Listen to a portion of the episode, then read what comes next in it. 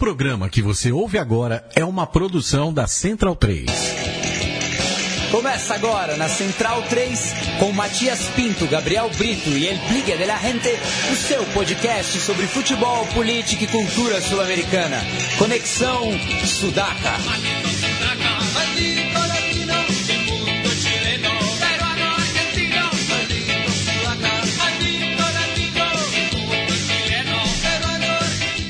Buenas ouvintes da Central 3, está começando mais uma edição do Conexão Sudaca, ocupando e resistindo na sua placa de áudio. Meu nome é Matias Pinto e, como sempre, estou ao lado dos meus companheiros de batalha.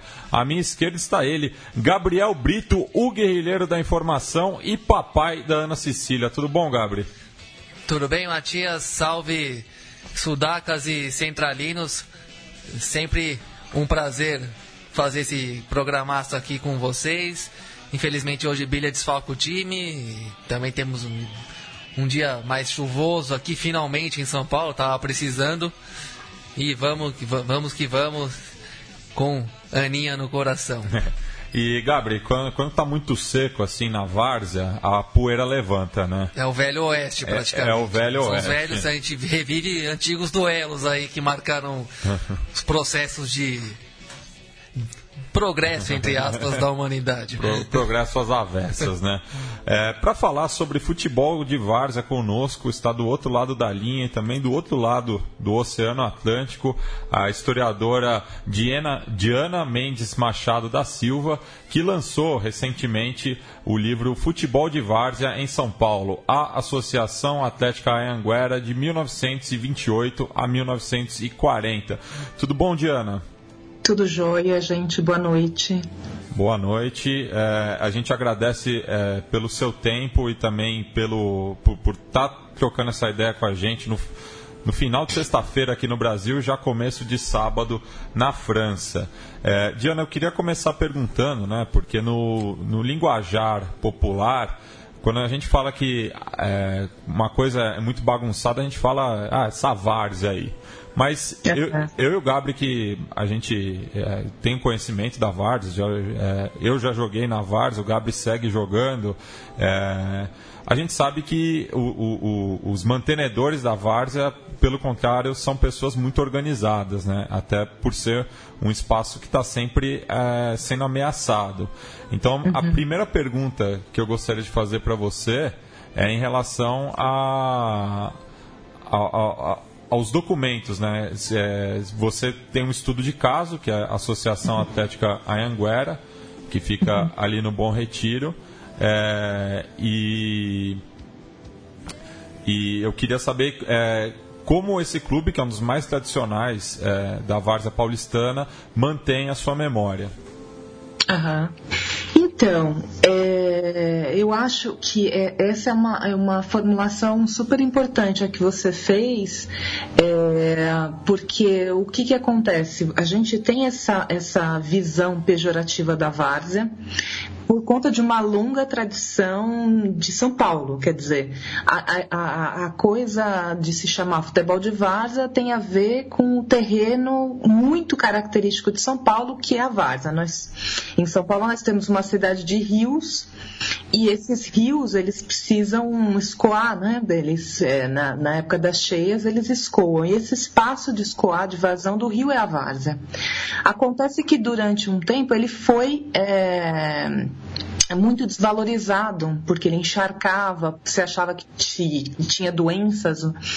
E, e o que acontecia é que quem estava perto desse espaço, que era em geral as pessoas mais pobres, eram chamadas de varzianos e assumiam esse tom pejorativo. Quer dizer, é, é uma coisa passageira, suja, é, transitória, desorganizada, pobre. E o que, na verdade, acontecia nesse terreno da várzea ali, da Barra Funda, do Bom Retiro, naqueles anos em que eu estudei, que eu estudei essa associação, o que você via era uma população super organizada, é, inclusive para o lazer que é o caso da Anguera, que era uma associação de futebol e uma, uma associação recreativa, né? Ela promovia bailes, etc.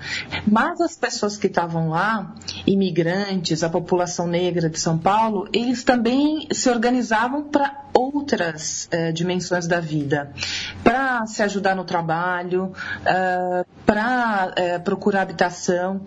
Então, é o contrário exatamente.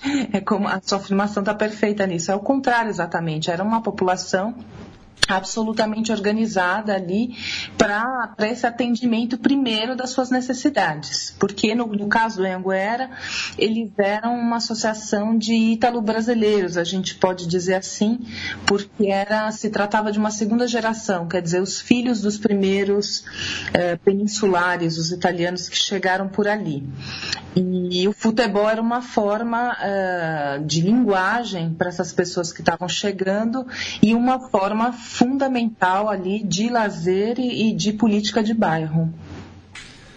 É, certo, Diana. E gostaria de que você contasse para os nossos ouvintes como você enveredou por, por esse caminho da pesquisa na Várzea e o seu eventual envolvimento pessoal mesmo, já nesse caso, com o futebol de várzea, é, com o Ayanguera, enfim, como é que você entrou nesse, nesse âmbito todo e transformou isso em, em, em trabalho mesmo e pesquisa? Uhum. Então, eu é, gosto de futebol e tinha é, muito interesse em entender as formas de apropriação do futebol pelas pessoas. Eu tinha a sensação de que se tem uma história, uma larga, uma vasta história do futebol contada a partir de fora. É, é como se fosse assim: você tem a história do Corinthians contada um pouco pela, uh, pela sua diretoria, pela repercussão na cidade, etc., e pouco pela forma como as pessoas viveram a, eh, a, eh, a associação, né, a, a, sociedade, o clube, o, o, a prática do futebol, a torcida, etc. Isso é uma coisa que uh, tem, tem acontecido mais agora. O que, aí o que, que eu me propus a fazer? Por conta até de uma conversa com um professor, é, a olhar procurar olhar é, a vida do futebol por dentro dos clubes. E o que, que ele me propunha, né? O que, que ele me sugeriu? Ele é, na verdade, até um professor interessante que não gosta de futebol, um professor da história, e, mas ele me sugeriu isso. Ele vai ver como é que essas pessoas vivem por dentro, como elas se organizam por dentro. E aí, por uma coincidência, eu, eu, eu fiquei sabendo da existência e da permanência do Anhanguera ali na Várzea do Tietê. Eles nasceram na Barra Funda, mas eles ainda estão lá no Bom Retiro. Quer dizer, eles se movimentaram um pouco ali no bairro, mas eles perduraram. Vão fazer é, praticamente, estão quase fazendo 90 anos. E aí eu consegui realizar aquela, aquela proposta de conseguir ver as coisas de maneira mais próxima. O que, que é, é essa, essa apropriação do futebol? Quer dizer, como é que essas pessoas viveram? E aí é, é, o que era também muito impressionante, o que também me ajudou muito, era o fato de que os associados que, que frequentam a Anguera são, vários deles são muito é, velhinhos e, co colecionaram muitas coisas do clube e, e, e guardaram muita memória. Então eu tive essa chance, porque de, ao contrário, vai dos clubes profissionais, dos grandes clubes, etc que você tem sempre uma série de mediações para chegar na documentação, eu pude ter acesso à documentação desse clube, as atas, fotografias, eh, medalhas, enfim, de maneira quase é, sem muita mediação, porque a gente lá no, no, no Anhanguera também tem uma espécie, um, um historiador local, né, um historiador do clube, mas que é uma figura completamente agradável, aberta, a, queria me ajudar a contar essa história que é o Arthur Tirone, que virou meu amigo, e que é, tinha o contato de toda a velha guarda do clube. Então, na verdade, eu, eu pude entrar nessa vida. E eu fiz um trabalho entre história e um pouco da, dessa coisa do campo etnográfico, porque eu passei muito tempo no clube, vendo o jogo, participando dos. porque o Anhanguera promovia sambas até pouco tempo. Então eu ia toda, em toda a roda de samba, ia todo sábado e domingo ver os jogos, conversar com eles. Enfim, então foi, foi, um, foi uma experiência muito rica para mim, para entender como é que futebol entrou na vida daquelas pessoas, né? E na verdade como é que eles fizeram esse tipo de futebol perdurar na cidade. Eu acho que isso é, foi muito importante para mim. Diana, eu abri o programa brincando com o Gabri falando do, do terrão, né? Só que uhum. é, imagino que durante a sua pesquisa você tenha observado justamente o momento no qual o Ayanguera trocou o terrão pelo sintético, né? pelo gramado sintético, assim como vem acontecendo em outras praças é, do, do, futebol amador aqui em São Paulo. Eu queria uhum. é, saber de você quais as mudanças você vê é, com, com, com, com, esse processo né, do, da sintetização é, do, dos campos na Várzea Paulistana? Tá. E essa, é uma questão super difícil, né? Porque o que acontece é que, é, por exemplo, eu vou contar do caso do Anguera, que eu acompanhei. O Anguera, para sobreviver ali naquela região, Bom, ele, ele é um clube muito flexível. Ele fez uma série de negociações a partir de seus diretores, etc., presidência. Ele fez uma série de negociações para poder permanecer na, na, na várzea, para utilizar os espaços que tinham lá. É, aí, nos anos 70, é, para poder continuar, os diretores à época conseguiram fazer negociações com a prefeitura de modo que eles se tornassem é, uma espécie, não tinha ainda essa ideia de CDC nos anos 70, mas os clubes é, da prefeitura.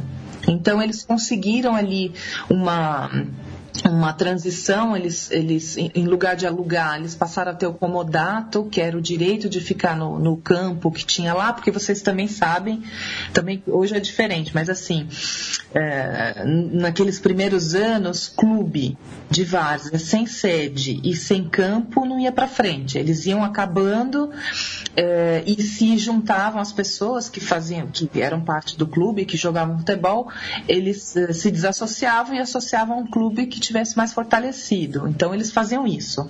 E aí acabaram ficando poucos clubes. O Anguera foi um deles, que acabou perdurando, assim como o Nacional, que também está lá do lado. Então, nos anos 70, esses dois clubes fizeram negociações com a prefeitura para poder permanecer. Então eles conseguiram lá um esquema de um comodato, que depois se tornou o clube da cidade que é, é o clube da prefeitura, e aí eles têm uma, uma parceria, quer dizer, o clube é da prefeitura, o terreno, o campo, o prédio, e é gerido pela sociedade civil, no caso, uma entidade jurídica na qual a Anguera se tornou. Acontece que, é, no, no, tempo que eu estava lá, agora eu não me lembro se foi em 2011 ou 2012, hum, a prefeitura fez um contrato enorme e esse contrato, no caso do Anguera, o contrato previa trocar o terrão pelo sintético. Então a negociação ali, ela foi muito difícil, porque é como se fosse o terreno da prefeitura, não era mais do Anguera. E aí eles, eles fizeram. O, o, por que, que eu disse que é um nó? Porque entre os associados lá, naquele momento, você tinha é, gente que partilhava daquela visão de que vaza é terrão. E você tinha gente que falava: não, a gente precisa ter mais conforto e a gente precisa pagar as contas, e com o sintético a gente vai trazer mais jogos, mais clubes para a agremiação, para a associação. Então era um dilema. É, é, aconteceu uma série de debates lá por conta disso, né? Mas essa é uma situação específica do Anguera. Você tem, você tem outros tipos de, de, de, de visão de como é que uh, se vive a várzea, né? A gente, eu tive num seminário agora no, no Museu do Futebol em que apareceram muitas outras visões de como deveria, como se deveria fazer para eh, manter essa, essa ideia, essa modalidade, essa prática de futebol de várzea. Uma delas era que apareceu no seminário era de que para se manter a várzea tinha que se renovar. Veja, é um dilema, porque a, a permaneceu como como, como esse nome, né, que a gente associa a futebol amador, a futebol livre, é, a futebol não hegemônico, passa pela ideia de um terreno, de um terreno sem intervenção, quer dizer, o, o terrão. A gente tem essa, essa, essa perspectiva, né, essa imagem. E, e, e, bom, eu, eu particularmente eu gosto dessa imagem, né? Agora, de verdade, ali com as pessoas que, que, que ainda jogam em, em muitos campos, etc., tem sempre sempre esse embate, esse embate ele é complexo. Essa é a minha sensação. Certo. E, bom, antes de entrar nessa questão do seminário, que eu estive presente também, seria bom comentar aqui, pra, até para contextualizar para o público o que está acontecendo na atualidade, né? Não só. Porque uhum. muita gente tem uma noção da várzea de que é uma coisa muito do passado e pouco do presente, né? E não é do, não é do ainda talvez eu não tenho capacidade nem conhecimento suficiente para discutir se o auge já passou ou não, não sei. Uhum. Mas uhum. continua e a gente continua ali aí, vivendo a vida, vivendo o futebol que a gente ama, que a gente joga. Porque uhum. só ver pela televisão, para mim, não tem não, não, perde, vai, perde pouco a pouco, vai, vai perdendo o sentido. Uhum. Mas eu queria que você comentasse, diante das suas pesquisas, como é que foi esse processo do, da, da, transformação dos campos, do deslocamento de alguns campos, da, do fim de alguns campos, que provavelmente você chegou a testemunhar como cidadã em alguns aspectos específicos e algumas histórias particulares. Como é que foi esse processo na sua visão, nas suas pesquisas, é, num, num, num sentido de numa, numa dialética aí com o próprio desenvolvimento da cidade de São Paulo. Uhum. Pois é, então, eu, essa eu acho uma questão super, é, super bacana, porque na verdade é, ao acompanhar, ao acompanhar o Anhanguera nesses anos de pesquisa, foram três anos, mas acompanhar a trajetória do Anhanguera dos anos 20 até os anos 40, início dos anos 50, o que eu fui percebendo é que aquela região mas não só ela, quer dizer, aquela região é, que é importante da cidade, mas que é também um índice do que aconteceu na cidade inteira. O que, que eu estou percebendo? Que conforme você vai valorizando certos terrenos, você, quer dizer, põe capital. Você põe capital, estou falando da cidade, né? A cidade investe, a cidade põe capital e, e, precisa do retorno, do ponto de vista das lógicas, né? Que, que ele se propõe a fazer. E o retorno significa liberar espaço. Caso do Anguera ali, de todos os clubes que estavam ali nos anos 20, nos anos 30, liberar espaço significava tirar as pessoas que moravam dali para instalar fábrica, para instalar avenida, é, para fazer né, a circulação dos carros, dos bondes, etc. E, e, o que, que acontecia? O espaço que era a princípio livre, isso é importante marcar, que eu, eu fico pensando sempre nessa dimensão política. O que, que é importante marcar? Aqui, a Várzea pôde é, servir de palco para essa modalidade do futebol amador, porque ela era desvalorizada do ponto de vista econômico, do ponto de vista capitalista, porque ela era um charco. Né? A, professora Odete Seabra tem um trabalho muito bonito sobre, sobre o rio Tietê e ela conta que aquela região era um charco. Então, o que, que acontecia? Ela passava a maior parte do ano encharcada, então não tinha como fazer valorizar. Eles começaram, a, a eu digo, né, os, os, grandes arquitetos, sanitaristas, enfim, engenheiros e urbanistas conseguiram fazer planos de, de valorizar aquela região quando retificaram o rio, quando ele se tornou retilíneo. E aí se pôde dar uma controlada, digamos assim, no rio e, dar, e valorizar aquele espaço. E com isso expulsaram os varzianos. Uh, mas o, o, o, ponto todo é que, enquanto não há essa valorização capitalista do solo, você tem um espaço, como o Anhanguera teve, como outros clubes tiveram, você tinha um espaço de uso livre. E que, no sentido mais profundo, é um uso público. Quer dizer, uma forma de viver o futebol que tinha a sua dimensão de, de ligação com o futebol profissional, com a imprensa. O Anhanguera era super reportado na Gazeta Esportiva e tal, mas era um futebol é mais público, mais livre. Quer dizer, o espaço estava lá, ele não era valorizado, as pessoas é, é, é, usufruíam daquele espaço. É claro que todo mundo ali ah, vivia o futebol né, como recreação, etc., mas você sempre tinha alguém que tirava pequenos lucros. Né? O, a pessoa que alugava o campo, alguém que vendia alguma coisa na porta, o clube que ganhava com, vida de ingresso eventual, etc. Mas era um uso mais mais, eh, digamos, menos hegemônico, mais distribuído, mais público. Né? E o que, que acontece? O que, que foi acontecendo? E São Paulo é muito violenta nisso. A, a nossa cidade é muito violenta nisso.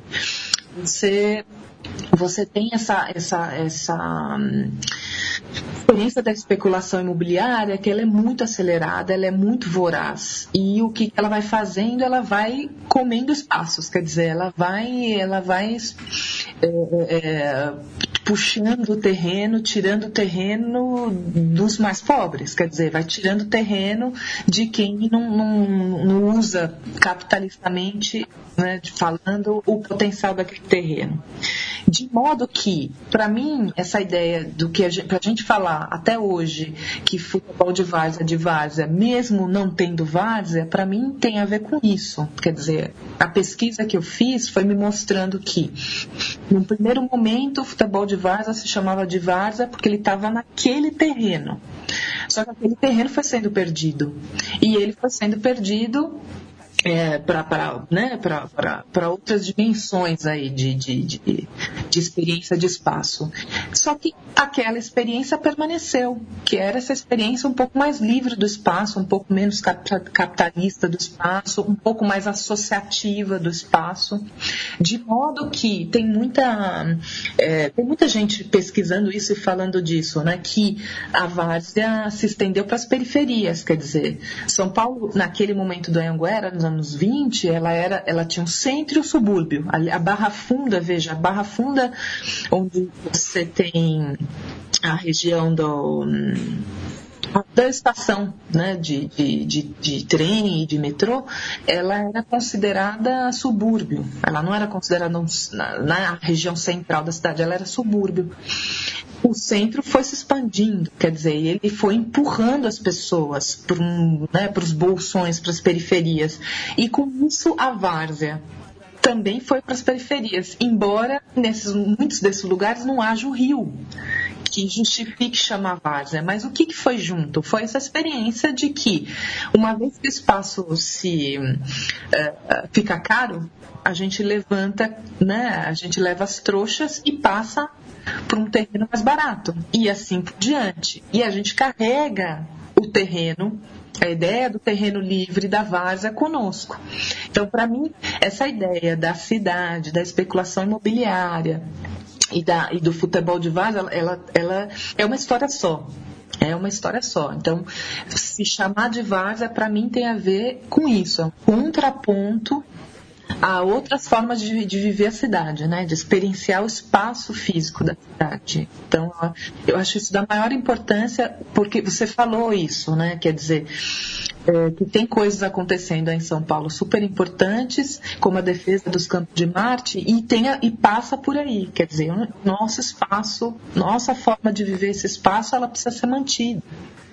Não é assim, você, né, tudo você empurra para frente, empurra para mais para mais longe. Nós estamos aqui, né? isso é super importante.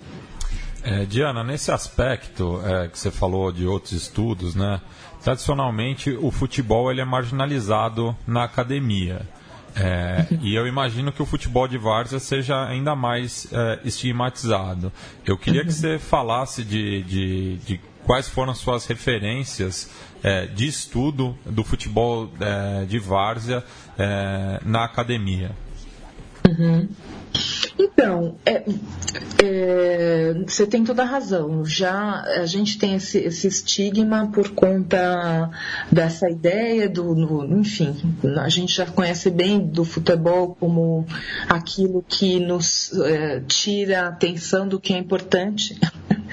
E no caso do futebol de várzea, sendo também essa ideia da várzea como algo pejorativo, então duplica, né? O futebol de várzea é dupl, duplamente é, visto como menos importante. Mas o que que, quando eu fui pesquisando a, a, a história do Anguera, a, a, toda a documentação, eu, eu, eu achei muito importante, talvez é, tão importante quanto falar é, só da prática esportiva, era contar um pouco as relações entre o futebol, a cidade, as tradições de uma cidade, os modos de viver uma cidade. Então, de verdade, eu acabei me aproximando de toda uma literatura de, de história urbana, de história de São Paulo. Então, é, eu, eu, falei aqui da professora Odete Seabra, eu também é, explorei bastante a questão da imigração dos imigrantes italianos, é, que não se viam como italianos, mas enfim, os peninsulares, que eu trabalhei com é, o José Renato, os trabalhos do José Renato Araújo, Luigi Biondi, Mônica Stum uh, e o Boris Fausto. Uh, bastante para pensar a questão da imigração é, para pensar a questão, é, olha que interessante, para pensar a história dos bairros, a gente não tem muita literatura, não tem muita pesquisa sobre isso. Então, sobre a, a Barra Funda, eu encontrei um, um único livro que era focado na história do bairro e que era de uma historiadora que venceu, que é uma historiadora que venceu o concurso da prefeitura. Então, era um livro ligado a um a um edital da prefeitura para contar a história, as histórias dos bairros da cidade. Então, sobre a Barra Funda, encontrei esse único livro. Agora está me escapando o nome da autora. Bom, do futebol são os, os clássicos, né? Os ensaios me ajudaram demais. Os ensaios do Hilário, o Franco Júnior, do Bisnick, uh, o, o o trabalho do Bernardo, da Fátima Antunes, o do, do Plínio Labriola, todos esses trabalhos me ajudaram a, a o do Luiz Henrique Toledo para pensar o campo esportivo, eles me ajudaram a, a, a fazer um andaime né? Eu, eu, sempre penso isso, a construir um andaime para que eu pudesse é, acompanhar a trajetória do Anguera e entender a história do Anguera em meio à história do futebol, em meio à história da cidade, meio à história da imigração, do, do tempo livre. É, é, enfim, foi, um, foi um, um estudo de caso nesse sentido, uma, uma espécie de, um, de uma tentativa de uma microhistória, quer dizer, a partir de um, de um lugar específico, de um objeto específico, que você pudesse, é, tentativa que eu fiz, né? de que eu pudesse, a partir do Anhanguera, ter um panorama de como que a cidade se movimentava, como aquelas pessoas se movimentavam naquela cidade, enquanto isso. É, e sobre o seminário de, é, de, de Ana, que acabou de acontecer no Museu do Futebol, para quem não sabe, né? O, o nome formal do seminário eu não lembro agora, para falar a verdade. Você pode me ajudar, Matias? É Ciclo de Histórias da Várzea. É, é.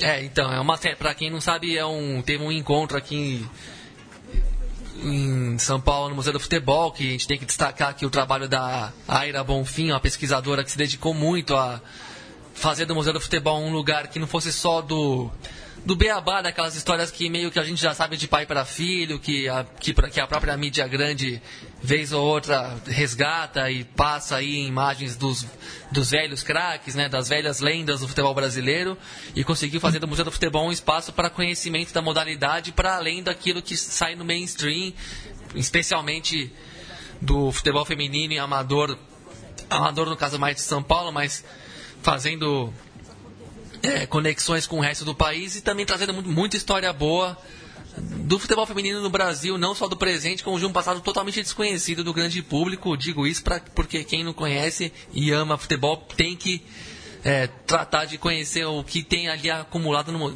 de conhecimento e pesquisa no, no, Museu do Futebol. E esse seminário foi motivado pela questão dos campos de Marte, né?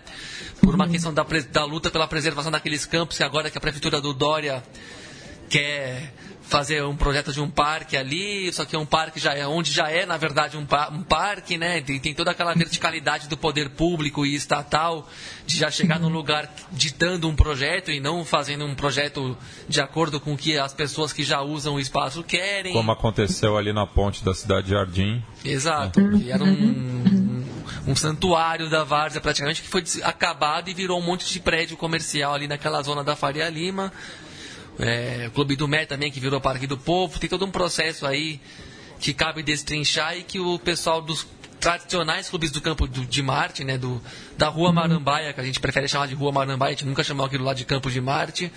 É, E estão se organizando, até porque são ocupações que já tem ali 50, 60 anos, com clubes históricos, jogadores históricos revelados ali também, que chegaram no profissional, chegaram em seleção brasileira e tudo mais. Então queria que, depois de contextualizar isso para o nosso público, que a Diana comentasse a sua participação nesse seminário e como ela enxerga esse seminário dentro dos diálogos políticos, sociais e espaciais, geográficos que acontecem em São Paulo nessa altura dos acontecimentos. Uhum. Então, primeiro eu, eu também queria concordar com você, que eu acho que é, essa, essas experiências, né, essas ações do museu que se abrem para as formas como as pessoas vivem o futebol, das mais variadas formas possível, possíveis, eu acho uma coisa super bacana e vale a pena valorizar, porque se trata da forma como nós, né? nós pessoas, é, é, enfim, nós sujeitos aqui, cada um de nós tem formas de viver o futebol que não são exatamente, como você disse, essas formas que são unívocas, né? que passam pela tela da TV e um certo tipo de consumo. Tem outras formas de viver e elas, essas formas precisam ter nome, elas precisam ser como se fosse assim mapeadas, reconhecidas isso é super importante. E aí, é, o que, que aconteceu? Houve um encontro é, de, de, de interesses ali, né? Porque o pessoal sobretudo o seu Tacílio, que, que representa ali os grupos uh, que defendem os campos é, da Várzea, e o pessoal do museu, foi um encontro super feliz. Quer dizer, nós, né, o pessoal da, da dos campos estavam preocupados e tem toda a razão de estarem preocupados é, numa ameaça da perda do campo e, e eles tinham as ações, eles estão é, realizando uma série de ações. Eles foram à Câmara Municipal, eles têm feito manifestações é, físicas e também na, na, internet, Facebook, etc. E encontraram no, no museu esse parceiro, é, na figura da e de outras pessoas, esses parceiros para é, traduzirem, é como se fosse assim, vamos traduzir a nossa luta é, para os termos do museu? A, a, minha leitura do seminário é essa, quer dizer, de todas as ações que eles estão fazendo para manter, para procurar manter é, os campos, uma delas tem a ver com o que é um museu, quer dizer, o que eu que um museu pode ofertar. Quer dizer, em alguma medida, uma produção de conhecimento sobre o que está acontecendo. Quer dizer, você tem uma dimensão política, de militância, de luta, e você tem uma outra dimensão que é importante resguardar, que é do, o que, que se produz de conhecimento sobre essa experiência, sobre essa vivência. Além, é claro, de dar visibilidade para a luta, que eu acho que foi da maior importância. Então, o, o que, que aconteceu? Foi um seminário em prol da luta pelos, pela manutenção dos campos, em que eu fui fazer essa mesma coisa que eu estou contando para vocês, contar um pouco essa história primeira, porque ela, ela, ela é pouco contada. É, eu acho que antes do trabalho sobre a Anguera, tinha um pouco o trabalho do Daniel Irata e da professora Odete, eu não, não cheguei a conhecer outros. É, é, contar um pouco dessa história do que, que é ocupar as várzeas, o que, que foi ocupar as várzeas e quem ocupava as várzeas e o que fazia das várzeas, então eu contei um pouco isso. E também um pouco é, é, que o pessoal do outro lado do rio, que é o pessoal ali da Casa Verde, que se estende para outros bairros, eram várias delas tinham vindo da região do outro lado do rio, Barra Funda, Bom Retiro, Brás. Também aconteceu isso naqueles. É, eu contei para vocês já que aquele hum, trecho varziano também foi ficando caro. E foi ficando caro e as pessoas passaram para o outro lado do rio. Os primeiros a passar para o outro lado do rio foram a, foi a população negra porque ficou mais caro para ela antes. Né? Então, Freguesia do Ó, Casa Verde e, a, e o, né, os outros bairros adentro, eles saíram primeiro. Então, o Cruz, o Baruel eles têm ligação com essa, com essa história que tinha acontecido do outro lado do rio. Então, tem uma história que nos liga. Então, essa foi uma discussão que apareceu lá, que era o porquê que estamos aqui. Né? Isso apareceu lá e foi bem bacana porque parecia num primeiro momento um conflito. Quer dizer, o que estamos fazendo aqui se temos uma luta a fazer? Mas tínhamos muito a fazer, que era a, justamente contar a história que nos unia. Pois eu, não, por exemplo, eu não vivo o futebol cotidiano dos campos do Baruel, do Cruz e de tantos outros.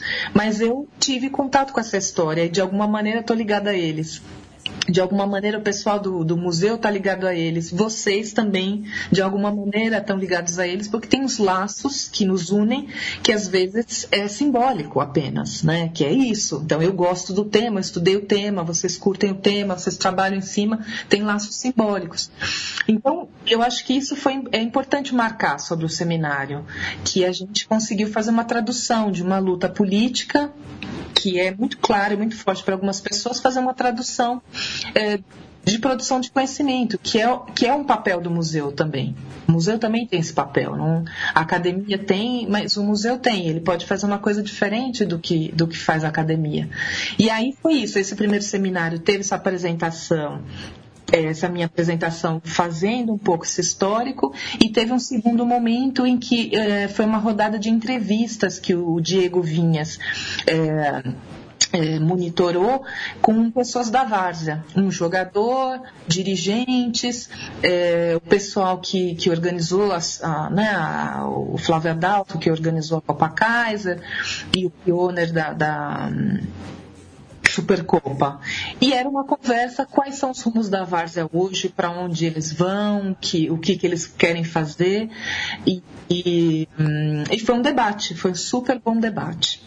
E os próximos encontros, eles, eles vão continuar é, pensando um pouco é, em propostas, quer dizer, como é que, como é que se pode encaminhar é, essa preservação de, de, histórias, né, de clubes, de histórias e de campos. Então isso vai aparecer nos próximos eventos. Acho que uh, ainda tem mais dois seminários. Quer dizer, mais dois encontros do mesmo seminário, né?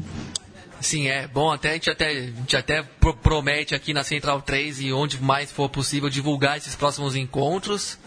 E dentro daquilo que você chegou a mencionar no começo da entrevista, Diana, é, de que né, a várzea não pode simplesmente ser futebol de várzea, né, que já virou um termo em si, não não uma questão, não é uma, não só uma definição geológica da coisa, é, uhum. topográfica e tudo mais. Agora, você fala isso de que a várzea não pode mais ficar sendo empurrada para longe, né? Porque já foi em outros momentos, continua sendo, e cada vez onde sobram terrenos que se podem constituir clubes comunitários e campos de futebol livres da relação meramente comercial. Como se tornam esses societies campos de várzea que viram sintético, é bom ressaltar isso, é, não é só uma questão estética. É bom dizer também que a Casa Verde ali, ela já é, como você mesma disse, mas um momento anterior de expansão da cidade, uma expansão violenta autoritária, né? Porque se a gente for lembrar, é, Bom Retiro e Barra Funda também já foram, já, já tiveram seus fluxos migratórios ali para o outro lado do rio, né? Por causa da Casa Verde. E uhum. também o, o velho Bexiga, né? Que é o. Uhum. Que é de onde se, se, gerou mesmo a população originária da Casa Verde. Não à toa são bairros historicamente tão negros, né? Que quando o Bexiga começou a se tornar uma região valorizada, afinal de contas ele está entre o centro, o Vale do Anhangabaú e a Avenida uhum. Paulista, onde o cortado hoje pelo que é 9 de julho, o MASP, ou seja, uma região riquíssima da cidade, ele já lá atrás ele gerou essas esses fluxos de pessoas que foram morar na Casa Verde, um dos primeiros bairros de São Paulo fora do, do lado de lá do Rio, né? E não à toa, para quem não conhece, o, o Cruz e o Baruel são clubes bem, bem negros mesmo em sua, em sua composição, seus membros, seus jogadores, até hoje isso. São clubes que têm 70 anos já cada um, e isso no futebol de Vars é, um, é uma coisa admirável você durar um, fazer durar tanto clubes amadores, times amadores de, que dependem de laços sociais e comunitários mesmo. Então, uhum. vale dizer que essa ideia de Hoje foi aprovado também a privatização do Parque Anhembi, né? Vamos de, na Câmara de São Paulo, hoje não, ontem. Para quem uhum. não, não sabe bem, mas é vizinho ao Campo de Marte, esse, ter, esse terreno é uma área onde acontecem muitos eventos públicos e privados, então está no interesse comercial da cidade pesado mesmo. Enfim, é é uma história que já tem capítulos anteriores também, então é importante a gente dizer isso também. Não é só uma coisa que apareceu agora, até porque essa disputa do terreno ali envolve remete à revolução ou como que se é, queira chamar de 32 entre, aqui do dos constitucionalistas de São Paulo contra o governo Vargas e, tudo, e toda essa história. E foi aí que esse terreno virou do, da aeronáutica e, a, e, a, e, agora a municipalidade de São Paulo tenta recuperar. Então é muita história aí, já, já correu muita água debaixo dessa ponte e agora uhum. vai correr mais. Então é bom a gente ter esse pé na história, esse pé no passado, para entender o que está em jogo, porque já é a repetição da história, não é, não é inédito o que está acontecendo. Né? Pois é, pois é. E aí você estava falando dessa coisa da, do bexiga e da, e da população que, que se move. É, no caso, o bexiga também, a vai-vai tá ali no vai não vai, né, em relação ao seu lugar de origem, né. É, eu fico pensando em experiências, é, bom, isso aí são sonhos, né, porque no, no essa, essa essa ideia de permanecer no lugar, eu, eu, acho da maior força política essa ideia, e da maior resistência, e da maior. É, é, é como se fosse assim. É, uma clara substância política, no sentido do, do, político mesmo. Então, meu lugar, as minhas referências, a minha sociabilidade, a minha circulação, eu mantenho, eu preservo, eu quero. É, eu senti um pouco isso, é, embora não esteja acompanhando, é, enfim, sobretudo agora, mas é, senti muito isso. É, eu tive no, no, nos campos, inclusive no, foi no, no, aniversário do seu Otacílio, eu tive lá e o que eu senti era um pouco isso. Então, nós estamos aqui há muito tempo. É, isso tem importância. Né?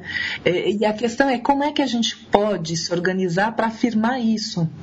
Então eu fiquei pensando, aí é, eu fiquei pensando, é até uma viagem, é, porque eu tive muito, é, agora há pouco tempo eu tive no Rio de Janeiro e acompanhei um pouco aquela história de de repente alguém descobrir na área portuária um cemitério dos uh, escravos que não conseguiam uh, ultrapassar a quarentena. Né? Eles chegavam nos navios negreiros e não conseguiam ultrapassar a quarentena em que eles ficavam por ali para não transmitir doenças e acabavam morrendo e sendo enterrados como indigentes por ali mesmo, que é a região aqui que eles chamam agora do, do Valon. Bom, aí a minha impressão era, olha que coisa também é um acaso da história. Né? O que, que acontece? Uma pessoa encontrou esse cemitério e ao encontrar esse cemitério, numa certa conjuntura política, ela anuncia isso, arqueólogos, então geógrafos, historiadores e todo mundo se mobiliza em função dessa descoberta. E bom, quando se descobre aquilo, aquilo se torna um sítio e então, é o que eu estou dizendo. Eu tenho uma certa conjuntura política, tem uma luta política, porque o movimento negro também é, participou da, acompanhou esse processo, participou da escavação, etc., já havia muita, já havia muita atividade política e cultural acontecendo lá. Ainda tem essa coincidência, ainda tem a coincidência de uma abertura política para uh, uh, garantir aquela, aquela situação. E o que você tem hoje? Você tem, ainda não é o ideal, mas você tem uma história que passa a ser narrada sobre o lugar. E com essa história que passa a ser narrada, você tem as garantias para que aquele lugar ele permaneça é, isolado dessa especulação louca. Quer dizer, embora é, esse espaço que, que, foi descoberto né, onde havia o cemitério, ele não virou um museu, ele ainda não virou é, um espaço como deve ser, né? ele era é a casa de uma pessoa, então essa pessoa, junto com o poder público, ela abriu ali um espaço e, e fez todo um, um, trabalho, enfim, junto com a prefeitura e o governo, para apresentar uh, aquele parte daquelas escavações, etc., e para contar o trabalho que está sendo feito, uma espécie de um, uma casa, um, uma, um mini museu. E, mas o espaço está lá preservado, o que significa que tem um espaço de memória a partir do qual você pode contar histórias. E as histórias daquelas pessoas que morreram, dos seus descendentes e da população negra hoje. Então eu fico pensando é, no quanto a gente pode se organizar para ter, para é, para conseguir coisas do gênero, né? certos campos, certos clubes, certas memórias, a gente, a gente precisa garantir, porque é uma forma de resistir em alguma medida, é uma forma de lutar contra algo com o qual a gente não concorda, quer dizer, essa história de né, derruba, põe outro no lugar e acabou, não se lembra mais, e, e também de, de poder usufruir de algo que a gente gosta, no caso do futebol de várzea. Né? Então, eu fico pensando que no caso da luta do dos campos, né, do seu Tacílio, de tantos outros, é, é, a força da gente está nisso. Então a gente luta por um espaço que nos lembra histórias, quer dizer, a história do bairro, a história dos negros, a história do futebol amador, etc.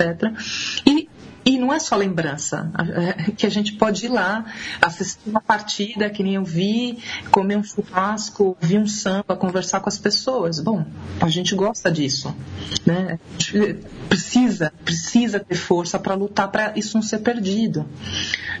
É. É, Diana, para finalizar, é, a gente queria que você falasse do, do, do, seu estudo em andamento, né? Afinal, você está na França é, continua pesquisando futebol, mas daí né, em, outra, em outra dimensão, né? Uhum. Seu estudo agora é sobre a Copa do Mundo né, de 1938, realizada na França. Eu queria que você falasse um pouco mais detalhadamente é, desse novo projeto. Ah, então. É, então, agora no doutorado, eu estou estudando essa, essa, essas imagens do futebol, porque isso sempre é, foi uma questão para mim, quer dizer, como é que o futebol nos foi apresentado, como é que se construíram imagens do futebol.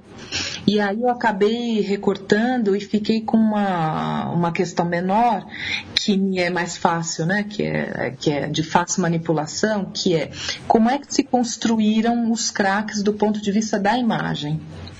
E aí, é, eu estou trabalhando um pouco com a trajetória do visual, né, midiática, do, de um primeiro craque que foi muito explorado visualmente, que foi o Marcos Canelo de Mendonça, que é de uma fase do futebol, que é de um grupo ligado ao Fluminense, etc., com todas aquelas conotações que a gente conhece, mas que é, é, representa esse primeiro momento da fotografia esportiva, da fotografia do futebol.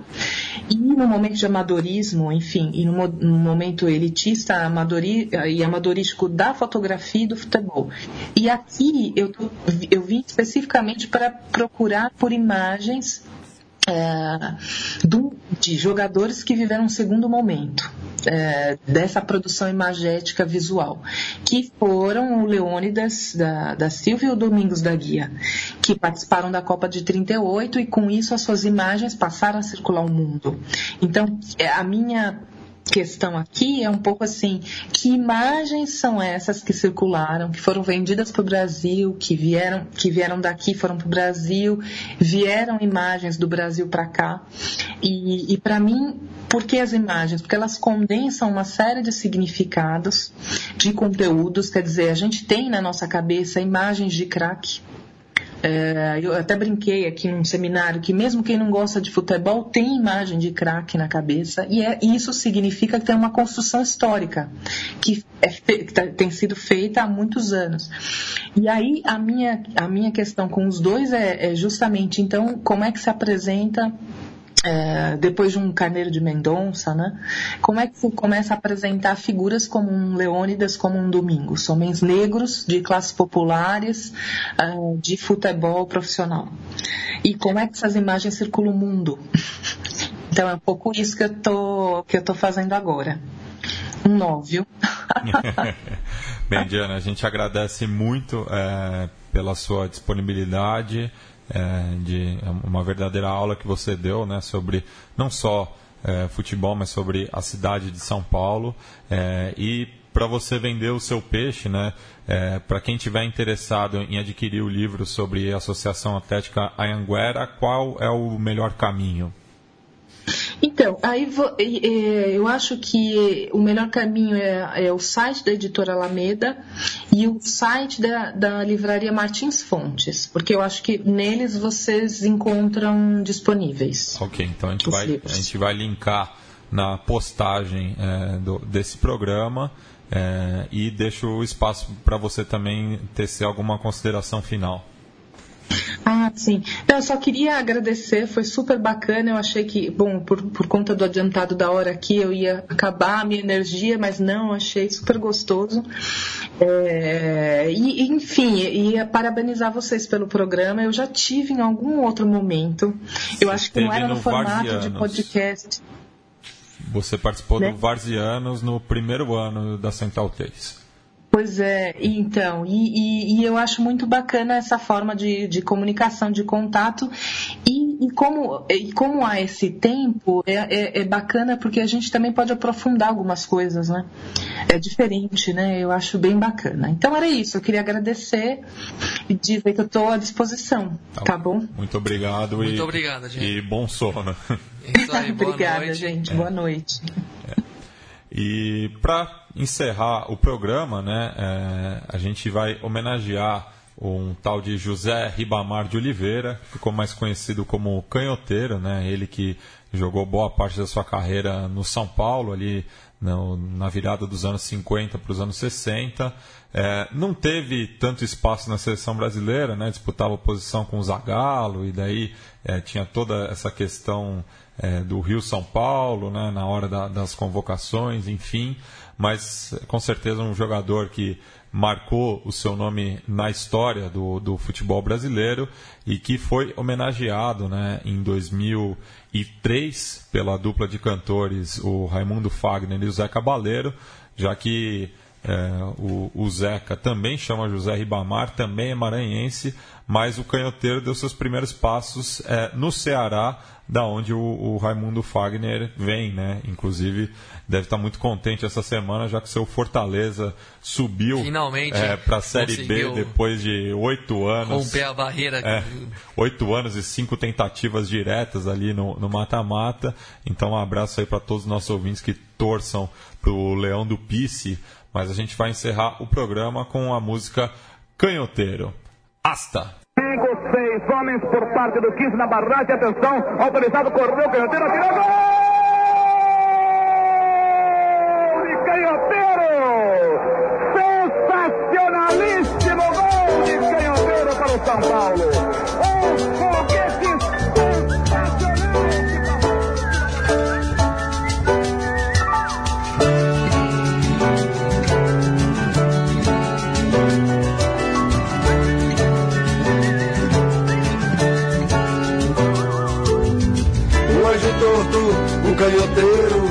São José de Ribamar, um bailarino, um brasileiro, um Paraíba, um Ceará, um pé de ouro, um beladeiro, mata no peito e beija o sol. Balão de couro, bola de efeito, mas que perfeito é o futebol. Corre, dispara para ginga e vai, mas um zagueiro vai pro chão. Esse já era, não levanta mais, outros virão. Finta canhota, boa samurai, lá vai a bola, bala de canhão. Seu pé direito é a bomba que distrai, o esquerdo é o coração.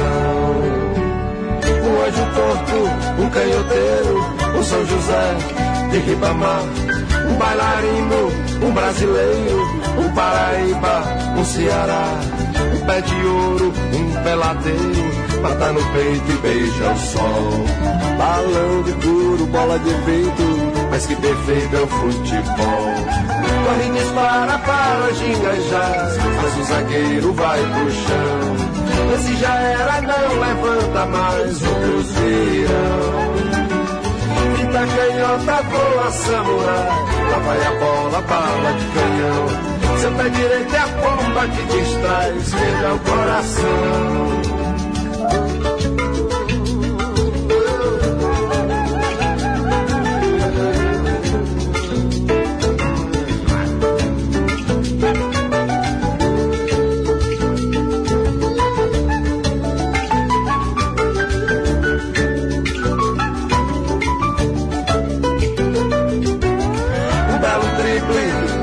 Jogo no grande baile do futebol.